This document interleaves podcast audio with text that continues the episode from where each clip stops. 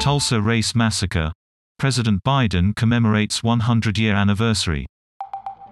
The 1921 massacre in Oklahoma remains one of the worst incidents of racial violence in U.S. history.